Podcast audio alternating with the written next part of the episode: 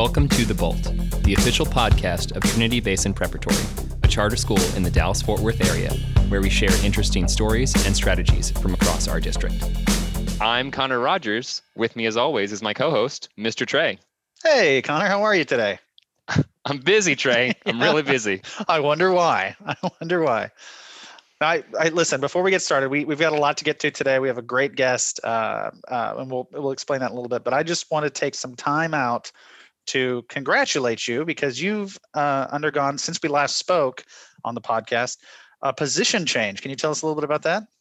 Yes. So I am the uh, interim principal for the Pafford campus here in Fort Worth. Uh, thank you. I don't know if the don't know if the mic claps is- pick up Yeah, over Zoom. I'll clap um, close to the but- mic, but but thank you. It's been uh it's been an adjustment, like seeing things from from the the big boy chair. Uh, you know. So, but it's been it's been fun. I I love working with teachers and love working with kids. So I happy to help out at this campus. yeah, and I know I know you're a, an IC to your core, but I when I heard the news, I I thought there's there's no one better I could imagine taking taking that role, uh, even if it's temporary, whatever, Conor. Um, but At yeah. midnight, I turn into a pumpkin. That's So right. That's right. yep. Well, congratulations, and, uh, and and we can move on. So we've got a great guest today. Oh, this is like we've landed the big kahuna. Like if you've seen Pulp Fiction when they talk about the big The kahuna, kahuna burger, burger? like Yeah. like this is this is what we landed. Like ever since we started the podcast, we're like, and then for our big season finale, we'll Yeah. get Mr. Shaffer. We got our CEO superintendent. I don't know how it worked. I somehow convinced him to be a guest. He was uh, he was super gracious about it. Was actually excited about it. Um, I told you, I texted you one day, and I was like, uh, I think I got Mr. Shaffer to be on the podcast. So um, Yeah. it's gonna Yeah. be it's gonna be a good one. and we were, we were like, we're this is either going to be the best episode we've ever done, or, Or we, we get fired after jobs. this. Yeah, and so, and so the interview is kind of uh, a good mix. We think of like like superintendent-ish questions, TBP questions, but also like some fun personal stories. Um, and it, and it's great. So let's let's get into our interview with Mr. Shaffer. What's what's funny, and no one will get this on the podcast, is that Mr. Shaffer's background looks like other people's virtual backgrounds on Zoom, but it's actually a nice bookcase, it's a nice office. It's, just my actual, you know, literal background. What do Literal they say? background. IRL, right? Oh, very good. In real life. There you go. Uh, okay. All right. Well, welcome, Mr. Shaffer, to the Bolt Podcast. Thank you guys for having me. I have no idea what a podcast is, but I'm very excited to participate. So Okay. Well, that was my first thanks question. Was me. was how much did Trey have to convince you to be on this podcast? Yeah, I, I, I, I'll be honest and say that I had to ask uh, one of my adult children because I remembered when I got invited that one of his Christmas presents was a shirt that said "friend of the of the podcast" or something like that. and so I called him. I said, "Hey, what's a podcast?" He said, "Dad, are you serious?" I said, "Yes, I'm serious. Tell me."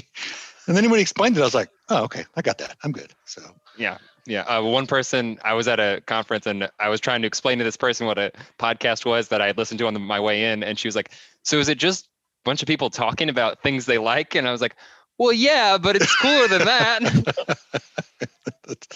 Well, now you you you can officially say that you are a, a friend of the podcast. Yeah, there you go. and get one of those shirts. I think you need to get one of those shirts. There you go. Okay. Um, so we'll yeah we'll just jump right in and um, talk about like kind of your background a little bit first. Sure. So you could Absolutely. um, kind of I know you have like a legal background, and so I was just curious like what what kind of path like how did you go from being a lawyer to being a superintendent of a charter school?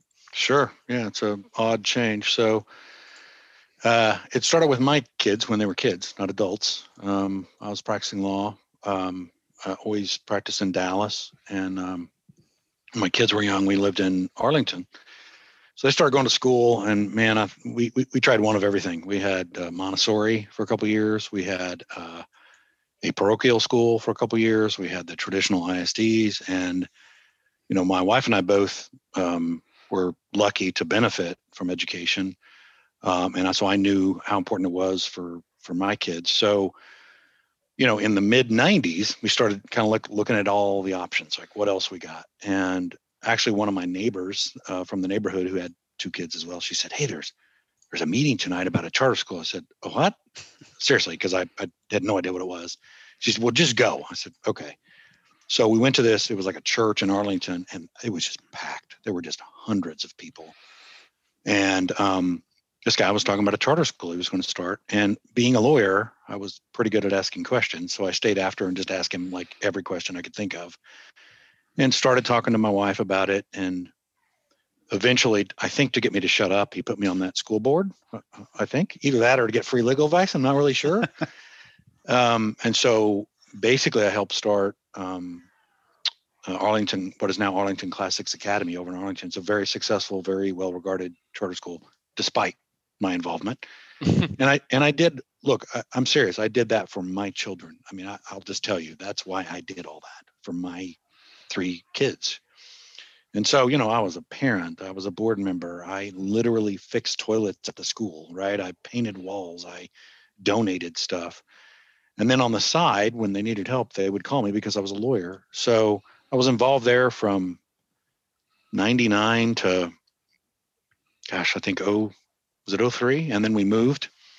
And then uh, somebody that had worked at that charter school was running a school over in Dallas called Trinity Basin. And he called me up to be the lawyer. And this is like 03, 04, maybe. And so I began, you know, just doing legal work for the school. You know, I would go to board meetings and just make sure, you know, the minutes were okay and the, you know, boring stuff, you know, look at this contract and stuff like that. And so I was the lawyer for three or four years, just doing, you know, whatever they needed. Um, and, you know, obviously familiar with charter schools. And then um, in 2007, wow, 2007, I'll give you the short version of this. He, my predecessor, the CEO, was he, he left, is all I'll say. and and uh, and, and then the next meeting was, you know, uh, they need to appoint a new CEO, and all the board looked at me and said, "Well, you've been you've been here for like four years. Why don't why don't you do this?" Now at this point, let's see, Conor, or, you're married, right? Correct. Okay. So I'm gonna I'm gonna give you some great great husband advice right now. Okay, this is free. There's no extra charge for this. Okay, and Trey, if this day ever happens, you just keep this in your back pocket. I'll use it okay? one just, day, I'm sure. Yeah. Okay, you just pull this out. so I'm. This is true. So I'm in the board meeting, and they look at me, and I, that was just shocked, and were like, "Hey, do you want to do this?" And I, I was literally shocked, and for some strange reason, I opened my mouth and said yes.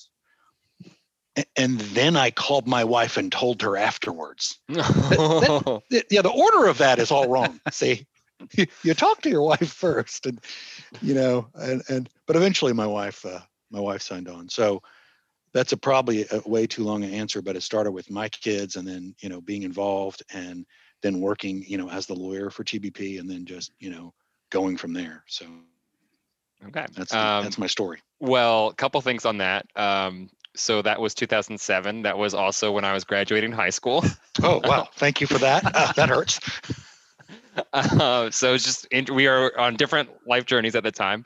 Um, however, more recently, I did have someone say to me, "You've been here four years. You could do this."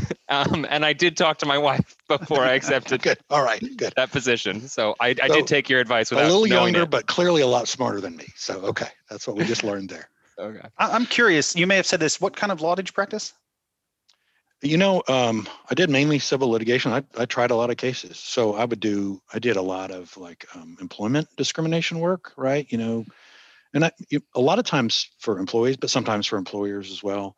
Um, and then big, you know, sometimes really big, boring, you know, contract disputes. You know, this company signed a contract and the other company didn't like it, so they would, you know, um, there'd be a big lawsuit. But it was mainly litigation, so I was a trial lawyer, and I I love that. I'm, I do miss you know, sort of playing my my craft in front of a of a jury. But that, that was mainly it. Well, is, I'm curious. I know you said asking a lot of questions, and I know just in IT we've sent a lot of contracts your way that you still have to look at from time to time. But is there anything that from that that lends itself to the charter school environment? Yeah. So, you know, uh, uh anybody that's been here a long time has heard me say that it's really important that TBP as an organization, you know, always do the right thing. You know, stay away from you know breaking laws or even looking like they're breaking laws and be very compliant. Um, not just because I know that we can get, you know, for example, sued because I was involved in that, but because that's the right thing to do. And if you treat your employees and your vendors and the people that you have contracts with right to begin with, you don't have to worry about anything else. It'll it'll all work out, right? Um, and then, you know, from just a legal standpoint, I mean, obviously, hyper technically today, we don't have a lawyer, but uh, hopefully that will be changed pretty soon. But you know, I'm I'm comfortable looking at a contract and asking questions, and that helps. You know, it's pretty boring. I mean, I don't think a principal or or IT department, you know, care a whole lot about a clause, but there may be some stuff that's really really important that keeps us, you know, from you know unnecessary risk, and I'm I'm familiar with that kind of thing. So it's kind of boring, but it's important to the operations, I think, of the of the district. Sure. Okay, let's uh, change gears then. So you talked about how important your children's education was. I want to kind of ask about your own educational journey, and I, I'm going to take a swing and a miss here. Did you were you a Villanova grad? No, that, no, that's the wrong Wildcats. Close, but Wildcats was Kentucky. Kentucky. Yeah. Oh, okay. Where, Kentucky's okay. where I went to law school. Yes, sir. Kentucky was law school. Okay. Yeah. But you hate Duke for some reason. Yeah, because that's. I mean, I think that's uh, one of the commandments is you hate Duke. I think. I mean, I, I. I'm a little. I'm a little. No, I'm just kidding. That's a that's a basketball thing, and I still do hate Christian Laettner. Um, no, I went to um, UTA undergrad, and um, this is a little known fact, and I love to say this to particularly you know Leslie Austin. Um, I got a full ride to Texas A&M, and I went down there to visit and I absolutely hated it. And I said, "This seems really cultish," which I really like to tell Leslie, right? um, and I said, "You know, I'm not, I'm not going to do this." And my dad was like, "What is wrong with you? They're going to like give you money." And I said, "Just relax. I'm going to go." And I took a semester off and actually started in January um, instead of like you know August, and um, ended up going to UTA. Really liked it. Um, studied political science and history, so that's where I went undergrad, and then took a year, another year off. Well, another year off. I worked and then went to law school starting in 19, 1988 when I went to law school. No, no comment. I, okay, all right. Yeah, let's. I, have learned. Uh, um, so, were there uh, any in, influential teachers in your life? Uh, most of our listeners are teachers, uh, either law school, uh, college, or even going back uh, to the grades that, that we deal with at TBP. Yeah. So, in high school, far and away, the teacher that literally is still impacting me today, and I'm not exaggerating, is Gary Biggers. I went to, I finished high school at Amarillo High School, and um, this was in the early 80s. And Gary Biggers was um, relentless in pushing students to do better. And two stories. Number one, he literally created classes that weren't like he just would go to, I guess, the principal. I don't know. And he would say, like, here's three examples. And I took them all. I want to, I want to teach humanities to these kids, right? Like art and music. And they're like, well, we don't have that. And he said, I'll, I'll do everything. And it was a brilliant, incredibly difficult, enlightening class. Vocabulary wasn't a class. We taught a whole, he taught a whole class on vocabulary, film appreciation. And no, it wasn't just going to watch movies and talking about it. I mean, we talked about, you know, uh, cinematography and sound and stuff. I mean, and as if that wasn't enough, um, after humanities, and he knew I really liked the arts, um, he was putting together a, a trip for uh, students to go to, to Italy, right, to see all these wonderful, you know, museums and and things. And I'll never forget this. Of course, this is uh, 1982, 1983 money. The cost was two thousand dollars, and I my family did not have two thousand dollars. And, you know, I told him, I said, man, I would love to go. And he said, go tell your parents that I will loan them the money with no interest. Hmm. And I said, wait, wow, what, what? And he said, I want you to go. You need to do this.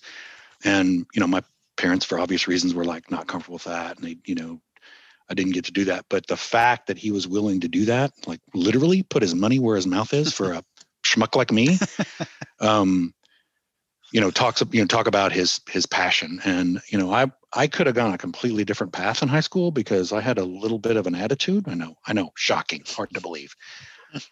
But because i was in classes that were more advanced and he saw something that maybe i didn't see you know that that opened up doors that there's no way i would have opened up by, by myself. I'll never forget that. So that's my uh, teacher story. Gary biggers wherever you are good job. Keep going Oh, that's wonderful. I mean, I mean, yeah. yeah. wow, and just like willing to loan his own money to a student. Yeah, wow, that's incredible. it was it, it just just incredible. So, it's a great guy, a lasting impact. And then law school um, was being recruited to go to Kentucky, and um, Professor Louise Graham, who was a from Texas, called me, and this was back in the days when you couldn't Google anything, right? And so I was like, I don't know, tell me about your school, right? Like, and you know, she took the time to explain, you know, why I should go there. Had other offers to go to really good schools as well, and you know, she just took the time to talk to me. And then when I got there, you know, I, I never actually took a class from her, but she sort of mentored me. I worked a little bit with her.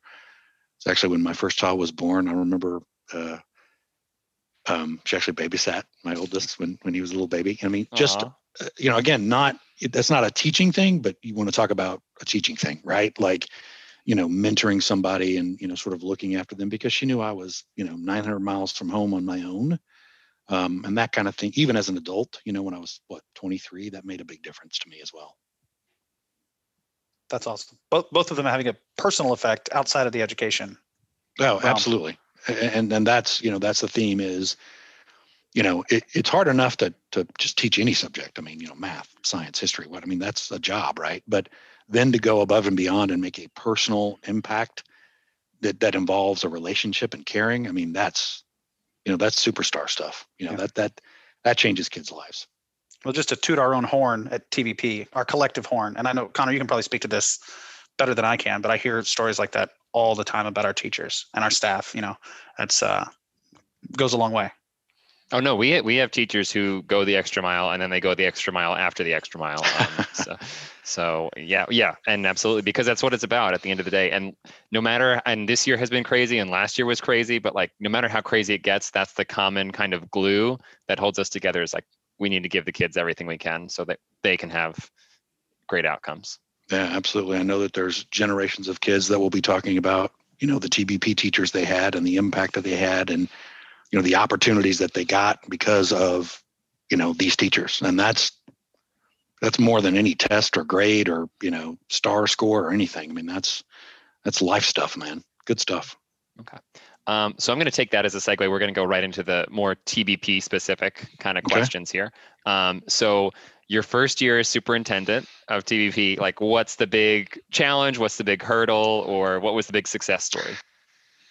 So, you know, I've, I've told a lot of people this and it's, it's a, a little bit exaggerated, but it's not much exaggerated. The first year I was uh, trying to avoid bankruptcy for the entire organization. Uh, it, it was bad.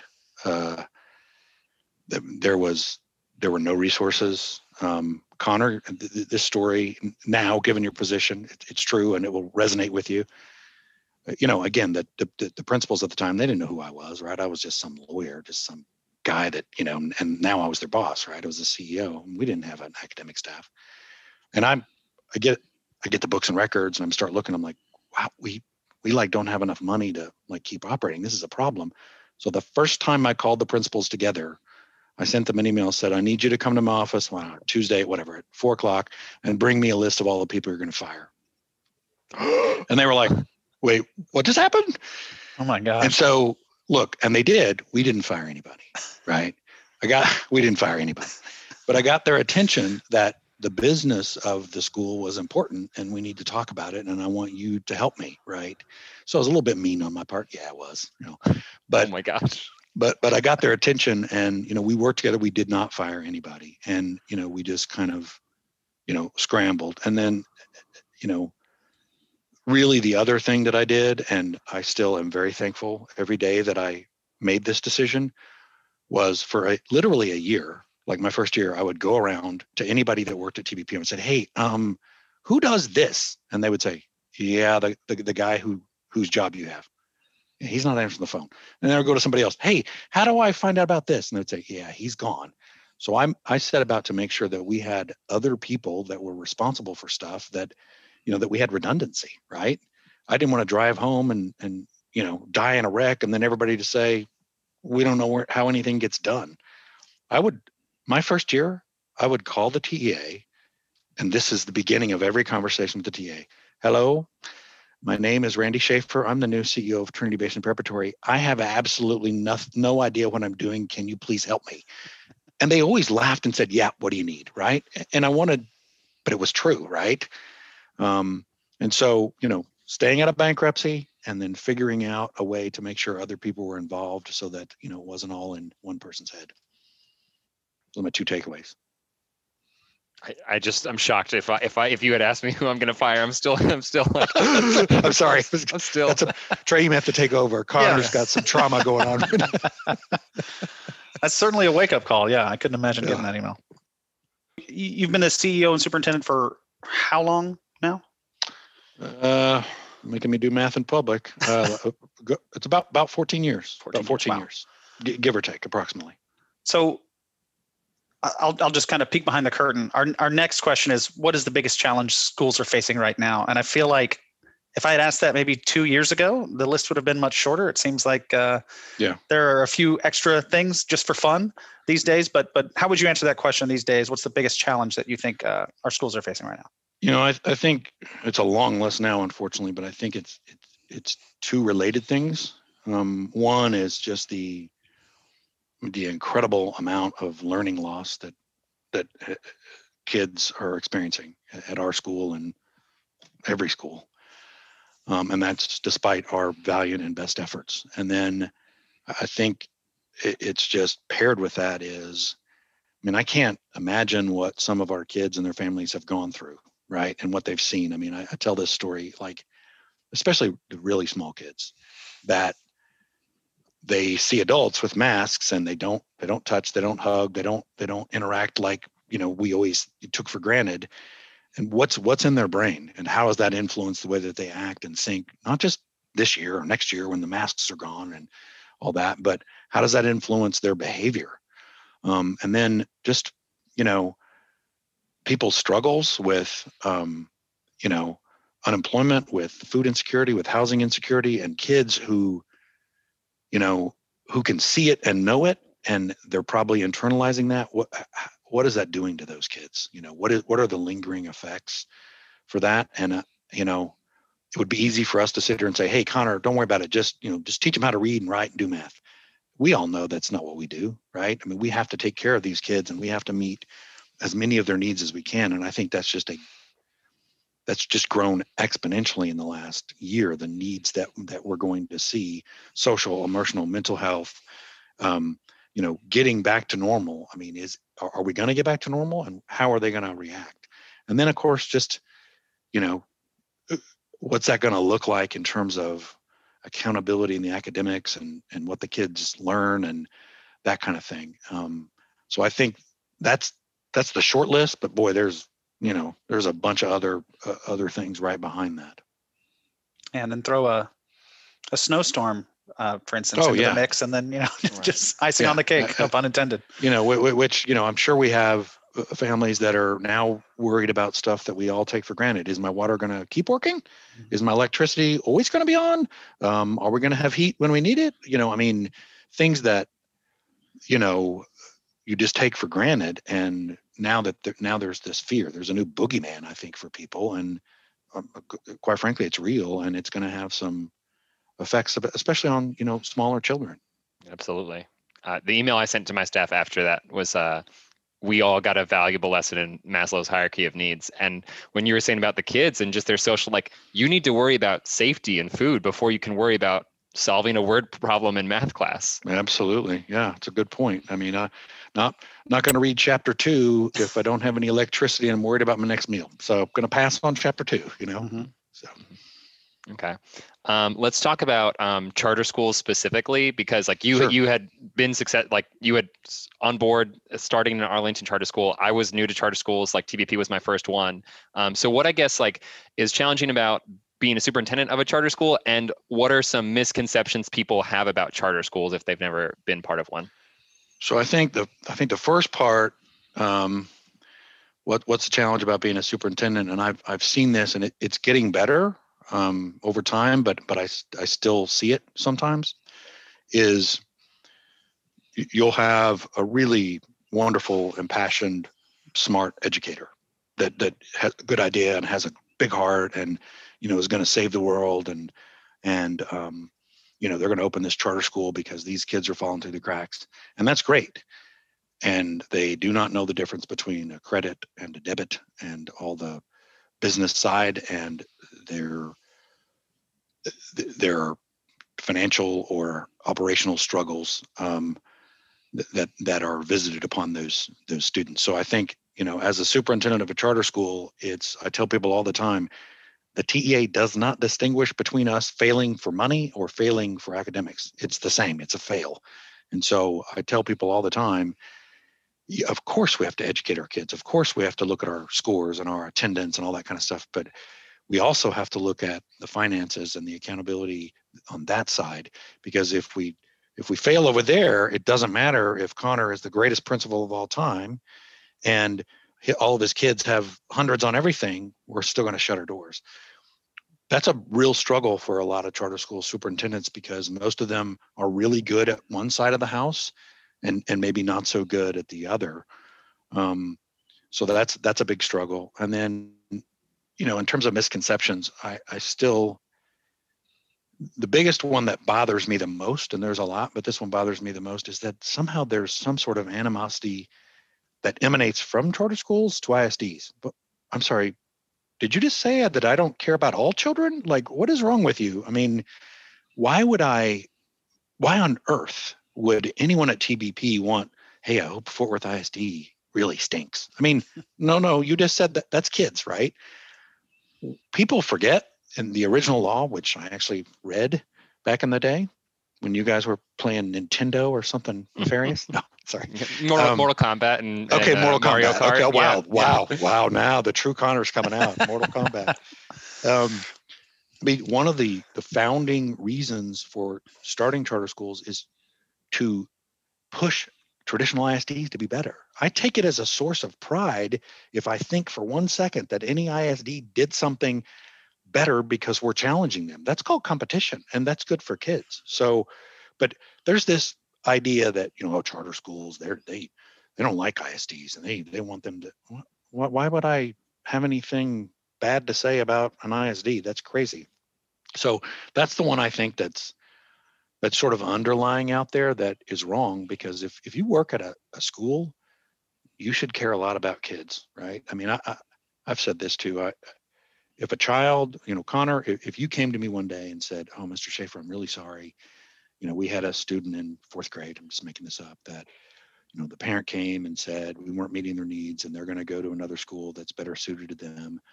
Well, first of all, that's the parent's right. That's why we exist. And second of all, if that's better for that student, then we should be we should celebrate that, right? Now, we might ask some questions. Hey, is there anything we could have done? The answer is probably no, we couldn't. So, but if that's good for that child, I support that, right? That Right. that that's you know that's just the right thing. So I, that's that's my number one sort of drive me crazy misconception about charters, at least in Texas. Oh, that's that's really uh that's that's really nice to hear. Um, so shifting gears from the the uh, I guess the superintendent over the entire district to maybe a more localized uh, role. What is your philosophy on delegating authority? I'm I'm actually asking for tips as a as a manager myself. I'm going to take everything I can get from you. You know, I, I think, uh, uh, and I'll I'll start by saying I have absolutely no formal training in, you know, business practices or business school. I don't have an MBA from you know anything, and they don't really teach you know delegation in law school. You know, they, they really don't. Um, but I, but here's sort of what I've what I've sort of learned over time is, um, I'm a big fan of delegating, um, and I I like to tell people up front, like right out of the gate, what all that means, right? Like my favorite my favorite thing to to to say to someone in that regard that's new is I'm going to tell you everything you need to know. You need to ask me every question. I'll be always be uh, respectful and answer, and you know, I'll be honest and whether I think you'll like it or not. And when you don't come to my office and ask me for help, I'm going to assume that you do not need help. So if you're not in my office asking for help, I'm assuming you're good. Because I'm not going to come by your office and say, You good? Because if you're not, you should be in my office or texting me or emailing me or zooming me or something. And I will always be available, right? That's the other side is I I will always be available for anybody that needs my help, period. End of end of discussion. I don't day, night, on the phone, you know, in my office, whatever. But if you're quiet, I'm assuming that you're good. And if you're not good, we already talked about this and we're going to have to fix it a different way. Um, I mean, I do try, especially with new people. I do try to be more proactive and you know, hey, how's it going? Do you need anything? What's you know, what's up? That kind of thing. But um, I'm a big fan of delegating. And, and look, this sounds a sounds a little bit harsh, but the economic transaction of being employed is the, the the organization is paying me to do my job. So we're going to go ahead and keep paying you, and we're going to expect you to keep on doing your job. That's the baseline transaction, right? Right. Um, but I, I, I do I do think that I need, you know, to finesse that a little bit because what I've also found over time, and this I don't think has anything to do with me personally. I think it's like my title, right? My title is kind of scary, you know, chief executive officer, you know, superintendent, he's the man. Um, you know, people are maybe a little less um, eager to come see me, especially if there's a problem, uh, despite my uh, serious um, um, willingness to help anybody with, with anything. So I do have to keep in mind that, yeah, maybe it's not always easy to just wander into the CEO CEO's office in the middle of the day and tell them you're lost, right? That's a that's a hard conversation, right? Right. So I think I think my lesson there is the delegator, the person doing the delegating, has to understand what the delegatee, the person that's being delegated to, thinks about that job, right? Mm-hmm. You know, like Trey, if you have a new hire, and I'm just as hypothetical, and that person's in awe of your power and your wizardry, which we all are. Let's just admit it. I don't know. I don't um, know about that. you know, that, I'm that, in that, awe. Yeah. yeah. That, that, you know, that new person may, you know, be embarrassed or scared or, you know, I'm not going to go tell Trey that I don't know what I'm doing. He'll fire me, which you're not going to fire somebody after two weeks because they're confused. You're going to help them. So you really got to sort of channel your inner delegatee, if I'm using that word right, uh, and get in their brain and see, you know what, I'm gonna, I'm gonna go I'm going to go help them. And look, I need I need help on that. I, I forget to do that sometimes, and um, but that does help people, you know, um, understand that you know asking for help is a good thing. You know, I tell people all the time, there are no stupid questions. You're not going to get in trouble, and if if I can help you, I will help you. And if I can't, I'll find somebody here who can. So. I hope I answered your question. It seems like I kind of meandered there for a while. No, no, I think that's great. And I think the probably the like a difficult part about your job because it's nothing to do with you is every teacher is bringing their past experience of previous superintendents and like oh, yeah. hanging that on you if yeah. they if they just get started and they don't know anything about you like they're in their head is like well my last superintendent was this kind of person like so that's that is probably why they would be afraid because they're like oh we couldn't talk to the last last gal who was here you know whatever sure yeah I, I didn't think about that but there's probably yeah it's like i said it's the seat and if you're only knowledge of the seed is the person who had it, but you know that's not me. Then you know it just kind of comes with the territory. So good stuff. Well, and I'd like um, to I'd, I'd, like to come back real quick to uh, saying how scary it may be to come into your office with a problem, even though I know you do have you know a somewhat open door policy. There's nothing I don't think scarier even than that than coming in and asking you to be on a stupid little podcast. So I think if yeah, I mean we're talking about me being scared, right? I mean I'm assuming. oh, sure, right? I'm sure. sure, we'll go with that. Um, but Trey was asking about um, new new hires, uh, or like we were talking about new hires. Um, so if Mr. Shaffer, you were to hire somebody, what what is kind of something you look for in a new hire? So that's a great question, and that my thinking on that at TBP has evolved over time based on experience. I mean, I am I understand that we have a lot of positions that require certain, you know, certifications or, or degrees. I understand that, and we always will comply with that but I, am, for the most part, am completely uninterested in someone's, you know, CV and what degree they got and from where and when and, you know, whether it's advanced or a good school or an in-state school. I don't. I just haven't found a correlation between that and their ability to be successful here. What I look for is not somebody that just signs off on our mission because i mean come on who's going to come into a school and say look i hate all kids they're really annoying and i can't stand them. I mean you I know come on to I, do less yeah, do less, yeah. I'm, I'm, I'm trying to get them to fail and you know i mean so it, it's not just signing on but it's it, i need to see evidence that it will motivate people to act right? That that that yeah we're going to pay you but i'm going to i'm going to go ahead and do that one more thing because it's going to advance our mission in one small way, right? And so it's a really hard uh, guess on a new person, but you know, there's you can ask about their prior work, you can ask about you know people that come from different places or backgrounds why they want to do this and get a pretty good gauge of that and i've seen that people that are that are motivated actually motivated by our mission succeed at a higher rate than than you know by far than, those that aren't. And i think that's the most important thing is you know is this going to drive you? Is this and it's also it's also is it going to make you a happier person right? Because a happier person is going to work harder and and try harder because they care right? Um and if their mission if our mission makes them happy so we're you know it's this wonderful cycle of our mission drives you and it makes you happy and you work harder and you do better and you get a promotion all this kind of stuff. So it's hard to gauge and and and look i've made plenty of mistakes in that regard but that's what i look for first and foremost uh, in, in hiring I'm going to totally go. makes sense. Yeah, go ahead. Sorry, I, I was just going to say I'm, I'm going to go kind of out of order here, um, but I'm I'm curious on the on the other end of that. Have you specifically ever had a, a boss or, or somebody that was difficult to work with, and, and how did you handle that from the other end? yeah, I've had a lot. Um, when I was um, a young lawyer, um, I went to a, small firm for a while, and um, I, I reported to a, a very senior, very well-regarded, very experienced lawyer that you know handled very large cases. And I, again, I was a very young lawyer. I think three years out, and that's nothing as a lawyer. You don't really know anything after three years. And so I was I was working for this gentleman, and and um, here, here's the story. So a, a, new law was passed, and you know, brand new law and I was told to, you know, draft a lawsuit based on this new law that you know, nobody knew anything about. It was brand new, right? I just just go do it. So you know, I don't.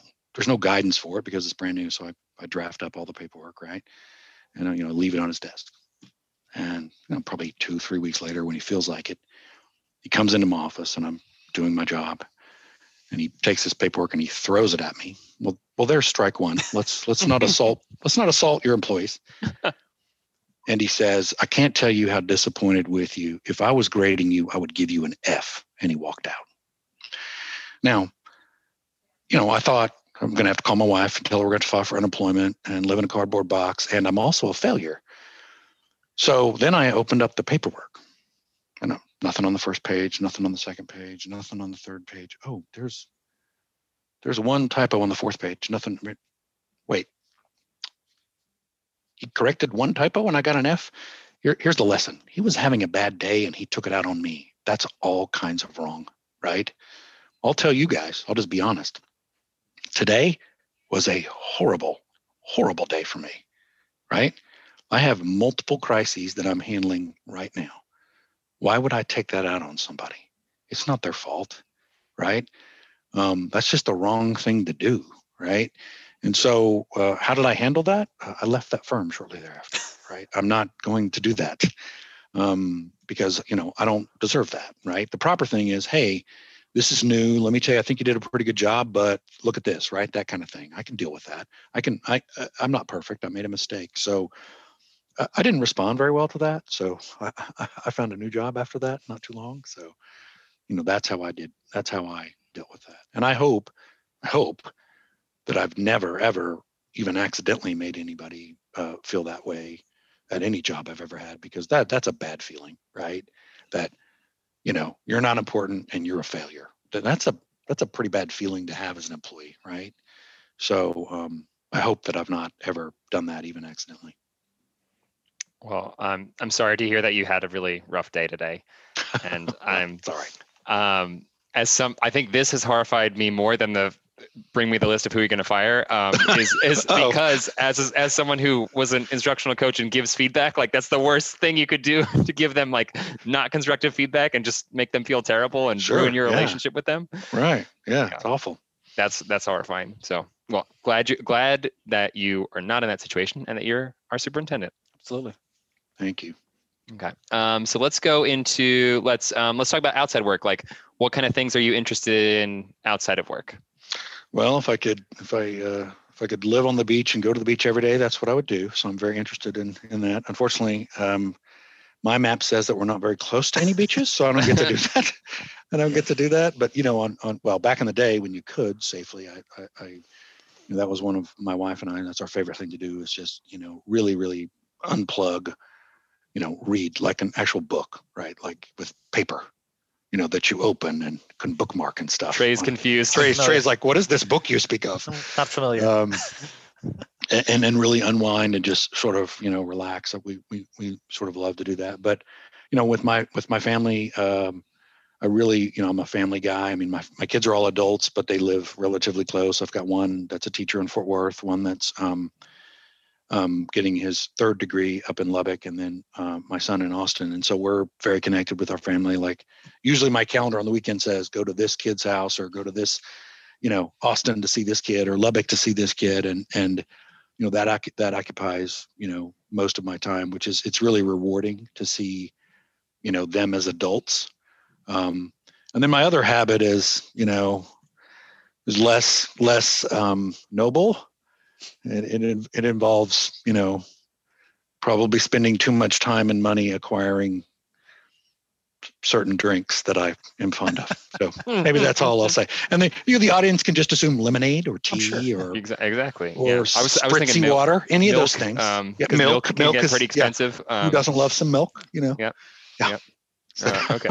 Okay. we'll leave it at that. fair enough fair enough um, so then kind of like uh, i don't this is i don't know if this is a millennial f- phrase uh, or not but the, the idea of like work life balance um, and maybe you could speak to that or if Sure. you don't care for that No, no, no. uh, Yeah, I mean it's it's an interesting thing because um, so my my story is um, my, my parents um, didn't didn't go to college, and my dad was a, a very hardworking individual, and he you know would would get you know promotions because he worked very hard, and this is obviously a long time ago, and you know for years and years my dad's job required him to be gone a lot, and he was gone a lot.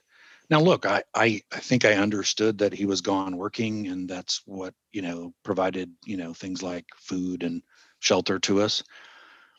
But as I became a young man, I was like, well, whatever I do, I, I can't be gone. I can't miss my kids. I can't, you know, I can't not see the soccer games and the recitals and the you know whatever you know the the firsts. And so I told myself, you know, I'm I'm going to be there. I'm going to be you know an assistant coach or at least on the sideline and i'm gonna i'm gonna be at the play i'm gonna you know whatever and i think i think for the most part i did that i was i was involved with my kids you know activities in their lives and i knew what was going on as, as best you can at least until they become teenagers and then you have no idea what they're doing. But that's a different story. Hmm. um, but i think today the lines are so blurred because you know there's there's so with technology and you know social media it, it's the, the line between work and, and home is is blurring. And i'll just tell you it's that's difficult for me because back in the day it was work is at the office. Mm. home is home right? I mean it was Right. pretty easy right? I'm in my office leave me alone i'm working. Or i'm at home don't call me i'm at home you know? Now it's there's a there's a blurring of that. Um, but but here's what i would say and i, I recently talked to my oldest uh, son about this who um, they just had a baby. So you know i talked to him and i said look um, you, you do have to work and you do have to make money and you do have to pay the bills. You'd have to do all those things. But not at the expense of your child or or your family right? If if your work is making your um, your home life bad you, have the wrong job right? Mhm. um, you know talk about it with your significant other and and, and see if there's a better place for you. But um, it, it's so easy for especially younger people that you know you know they want to make a mark or they want to get ahead or they you know want that promotion or or whatever it is that's driving them. Um, to understand this right? When you're older which i am um, what i'm about to say makes more sense. It if at my eulogy somebody talks about how good of a job i did at anything they're fired from giving the rest of my eulogy. I, it's a job right?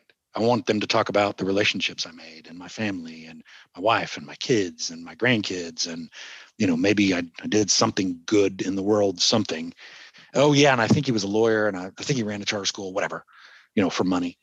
Um, because that's that's the thing that makes you know a lasting impact is is the relationships that you have with you know family with friends with and you know uh, granted coworkers as well. So it is a it's a daily struggle, but um, you know, it's easy to go too far one way or too far the other way, and it, and it, it is a balance that you know it's a great question because people should be thinking about it. You know, what's the balance for me, and it, and it looks different for for everybody depending on their on their circumstances. Sure, sure. Follow up question though. Yes. Uh, since you mentioned you're a grandfather, what do you want to be called by your grandchildren? Oh man. Um, a true answer. So uh, Poppy is the name, but uh, if that if that little fella calls me anything, he can call me anything he wants because uh, you know I don't. I'm not that guy, right? If he wants to call me, you know, anything else, he he certainly can. But but Poppy is is what we've what we've said. Good question. So a little bird told me, I think I actually overheard this at a, I don't know if it was a leadership meeting or something, but somebody had the nerve to ask you, I think what your favorite band was or what albums you take on a desert island or something. How did this come up again, mm-hmm. Conor? Uh, so it was we that? were all at it was like some it was two years ago it was like a team building activity at central admin during the summer so that's how the ics got invited to central admin Oh, I do remember this. Yeah. and it was like get to know the real mr Shaffer and someone Oh, asked yeah. him like what albums would you take with you on desert island And REM came up. this. It's because they're the greatest band on the planet. I mean, yeah, yes. What do you have a question? I mean, I'm confused, right? No, I think that's it. I think you, you settled it. You settled it. No, I look, I, I you know, I'm, I think everybody's music is influenced by where where they were, right? Because it's music is tied to an experience, right? Like, oh, right that's the song that played when whatever, you know, I Mhm. got my driver's license or I went on my first whatever. And REM, you know, was in my life for a long time, you know, in in the formidable stages. And I went to see them at Moody Coliseum and Michael Stipe was, you know, like a row away from me and I froze and couldn't talk to him. Still regret that, but I'll get over it eventually. It's only been like 40 years, you know. I'll get I'll get over it. They're still touring. Um, There's still time. You- Yeah, right. yeah. No, I, I just look, I, you know, for me in my time, I mean, I realize that it's a generational thing, but I, I just loved, you know, REM. I can still, you know, they got me through law school. They got me to law school. They got me past law school, you know. So they, they have a lot of personal meaning for me. And them's fighting words if you don't like REM now. I just want to tell you. So Well, Conor and I had the uh, we had the pleasure of being asked to uh, to host convocation. What two years ago now? It's been seems like yeah an eternity years ago. Uh, and we uh, you know we knew we were going to be introducing you at one point, and we knew there was only you know one band for your introduction music. I think there we played go, man. Stand. I think we played. Uh, oh, that's a great one. yeah. Yeah, Stand Yeah. is great. Yeah, no trey it. and i went back and forth with like like trey was like I, I can't do losing my religion it's too sad like Yeah. i can't do like like which one do i do Yeah. like, yeah Uh, that was a good choice. Good choice. Yeah. So um Yeah. go ahead Well, I was going to say, speaking of of the of the convocation that we did a couple years ago, you were gracious enough to kind of uh, play into a bit that that we wrote where uh, yes we uh, we did a I don't know I don't remember which it was, part it was but- TBP's 20th anniversary. Correct. So we did a time capsule from 20 years ago. Yep.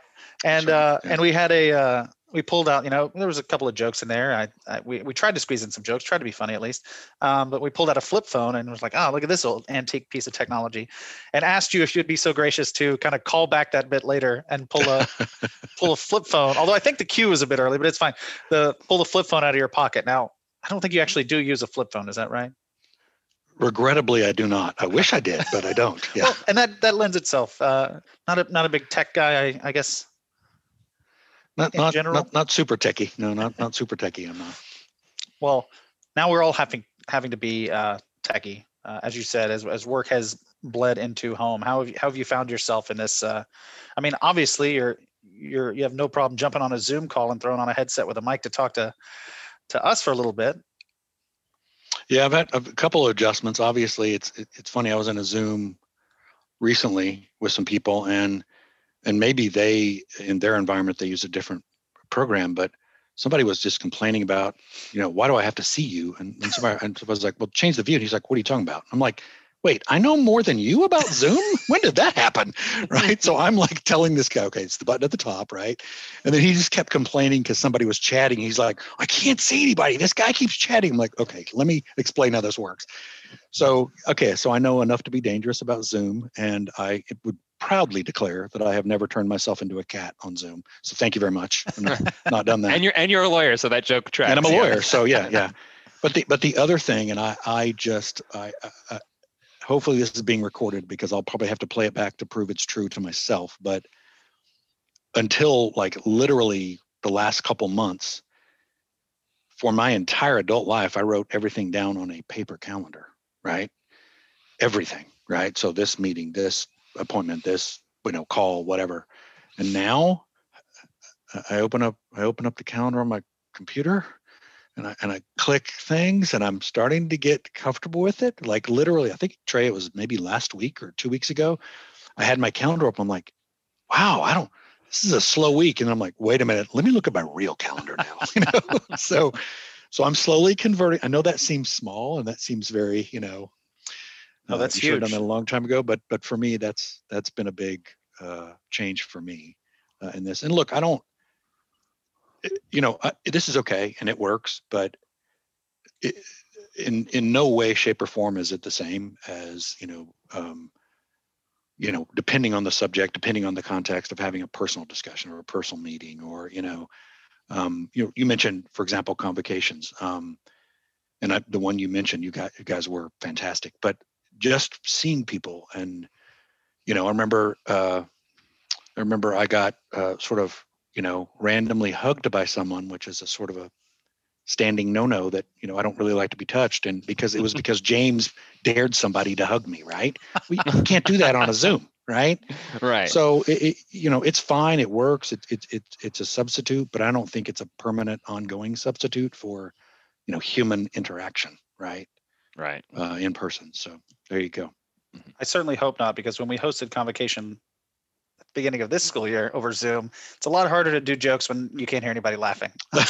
yeah, right. It's very unnerving. Exactly. Yeah. You Yeah, guys you're did a like- great job on that too, but Thank you. still, it's just it's just a different feel, It's- right? It's it is a different feel. Yeah. Yeah. And and nothing can replace the in-person um, interaction for sure.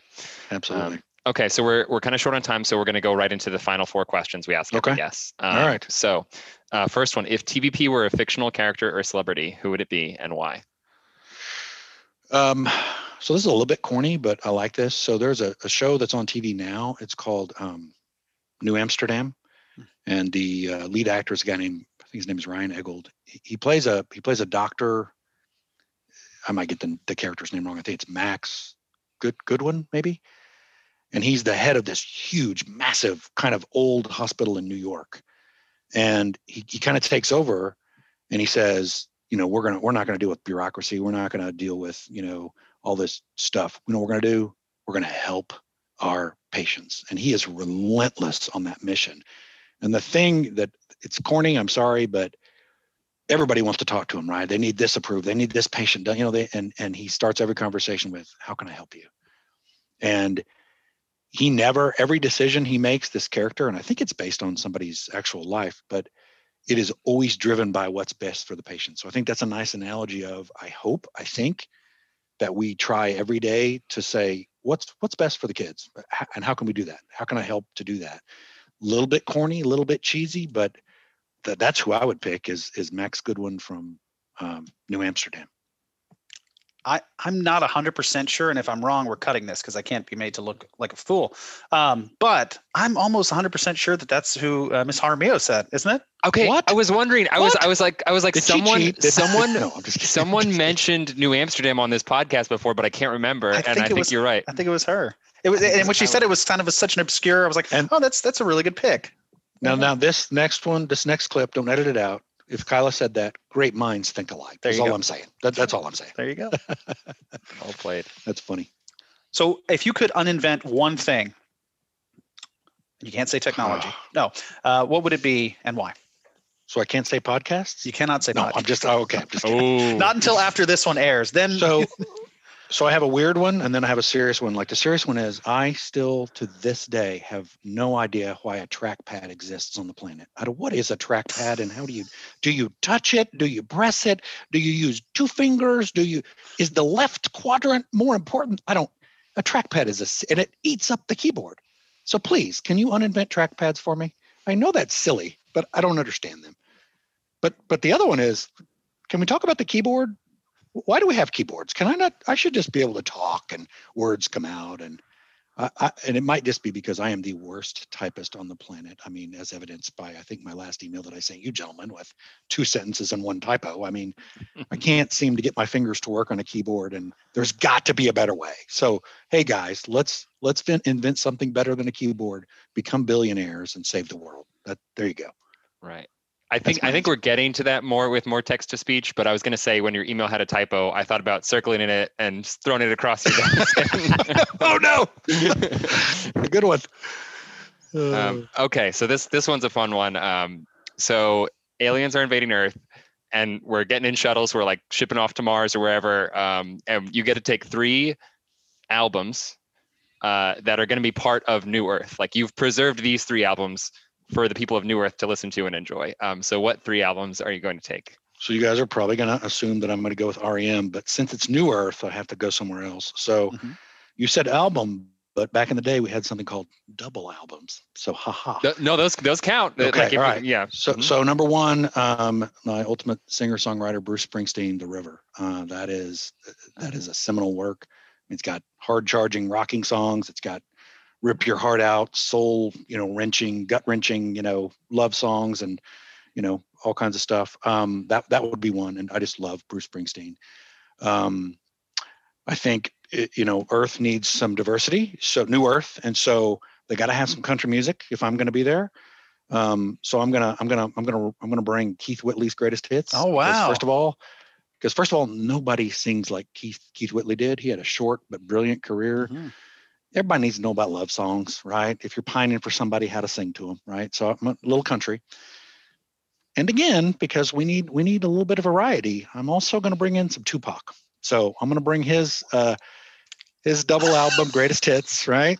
We, we need to hear Brenda's going to have a baby. We need to hear Picture Me Rolling, you know? Got to have some California love. Come on, guys. Yes. I, I, Trey and I both threw our hands up on the Zoom call. Come like, on, guys. shock this is great. That is great. I mean, wow. I, I mean, you know, and that's look, that's there's so much. There's political. There's different music. There's influences. There's you know older school music versus you know technology. You know, started to get influence. So I, I do have a couple of honorable mentions. Please. Amer- uh, um, weird, but um, Green Day, American Idiot, I think is uh, one of the best albums of the 21st century. Sure. Great rock opera. Mm-hmm. And then uh, T-Bone Burnett's soundtrack to um, "Oh Brother Where Art Thou," "Oh Brother Where Art Thou" is just brilliant. I mean, love it. You know, old folksy stuff and mm-hmm. corny stuff and fun stuff. Sorry, sorry, I cheated. So no, that's maybe I can fun. slip them in my luggage or something on the way out. Okay. As long as uh, phone. as long as we don't close our eyes, we we will be able to see them. Sorry. this guy. Look at this guy. He's looking, he's Googling Keith Whitley. No, I know Keith Whitley. I love Keith okay, Whitley. All right. No, no, no. Gotta love some Keith Whitley. Yeah. Okay. Um, oh, then you, you take us home, Mr. Trey.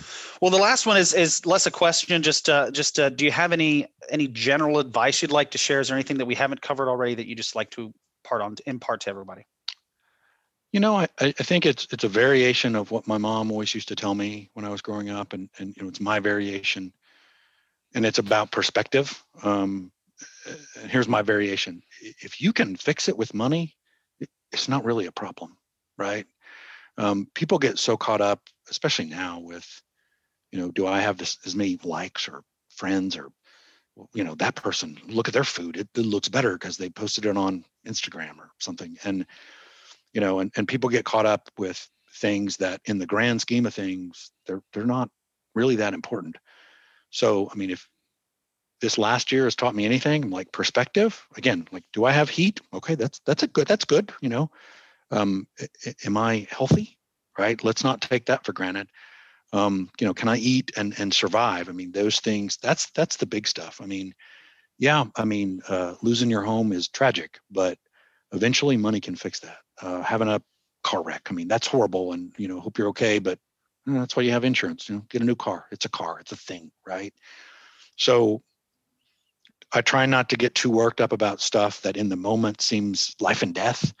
And then with a little perspective, it's like, you know what? We're going to be okay with this. We're just going to work through this problem and and fix it. And it's going to be okay because people spend a lot of time and it's hard to worry, right? It's hard to worry and be upset, right? Because you, you kind of get in this zone and, you know, stop and relax and think, you know what?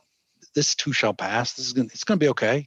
You know, this problem that I'm experiencing now is we're going to fix this problem and we're going to come out on the other side and it's going to be okay. So that's kind of my very corny um, sort of life experience um, gained over way too long, uh, uh, way too many years so far on the planet. So like two or three more than Conor anyway, maybe two or three more.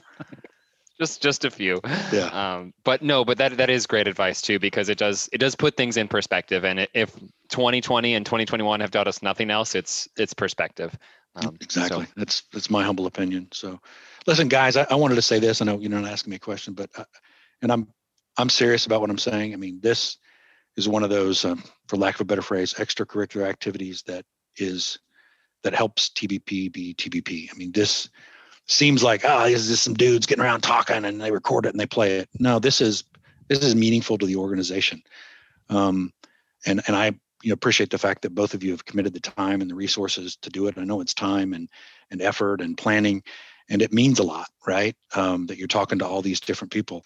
This does matter. It is impactful. It, it's part of what makes TBP a good family, and I want to thank you, gentlemen, for for doing it and persevering and and working on it. It it it, it makes a difference. Thanks, guys. Thank you. Wow. Thank, thank you. you. Got so a little much. emotional there. I was like, oh wow, Mr. Shaffer. Well, th- well, thank you. And I think it also is like TBP is a, is a type of place that you can do stuff like this. Which is what Trey and I said in one of our first episodes. Like we get to do stuff like this. It's a great it's a great place to be. So Good deal. You.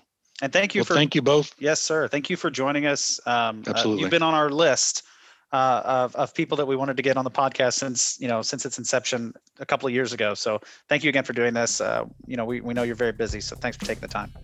Absolutely. You gentlemen be safe and have a great night. Thanks for the time. I appreciate it. I enjoyed it. Thank you. You as well. Bye, Mr. Shaffer. Thank you for listening to the Bolt Podcast. Follow us on Twitter at the Bolt Pod for episode updates, or reach out to us at thebolt at trinitybasin.net. As always, do more, expect more, and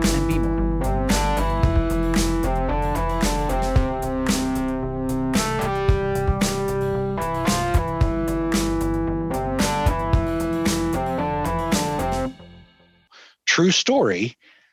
A couple months ago, I'm at I'm my my daughter, my uh, who's a teacher. She'll occasionally say, "Oh, I saw you know I saw something on Facebook about TBP," or "Oh, I saw something on Instagram." She stops eating and she says, "Dad, why did you not tell me that you have a podcast at TBP? I'm like, I'm sorry, I did. I'm sorry, I'm sorry. And she's like, they're great. And I said, she said, those guys are great. I'm like, dang it, I'm behind. So